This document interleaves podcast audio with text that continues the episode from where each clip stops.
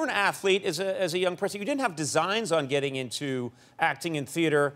You were literally dragged off the basketball court to be in uh, a musical theater. Is that, that's what I've heard. Yeah, yeah we, uh, I, I, grew up in this small town, and that meant we had like 150 people in our graduating class, and and they needed guys. And they, she was doing, the director was doing South Pacific, which needs a lot of sailors.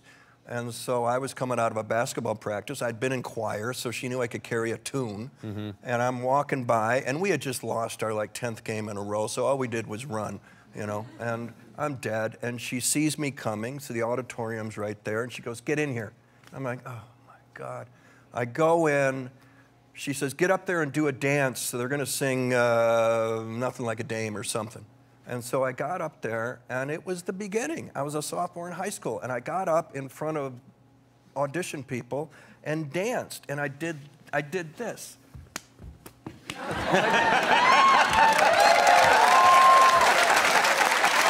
all I could think of. Thank you. Thank you. From that, a career was born. It still works. Did you have that moment of feeling like, yeah, I've got the bug. I want to do this? No, I thought I'm I'm being stupid right now. how do I? How do I? I'm like going. No, I did not sit there and go. I could make a living at this. Yeah. I never. No, that was. I could do this. No, but it, it, it. People laughed, and then she put me in the play, and and I did that. I had two lines, but I did the dance, and 700 people in an auditorium went nuts, and I'm going, hmm.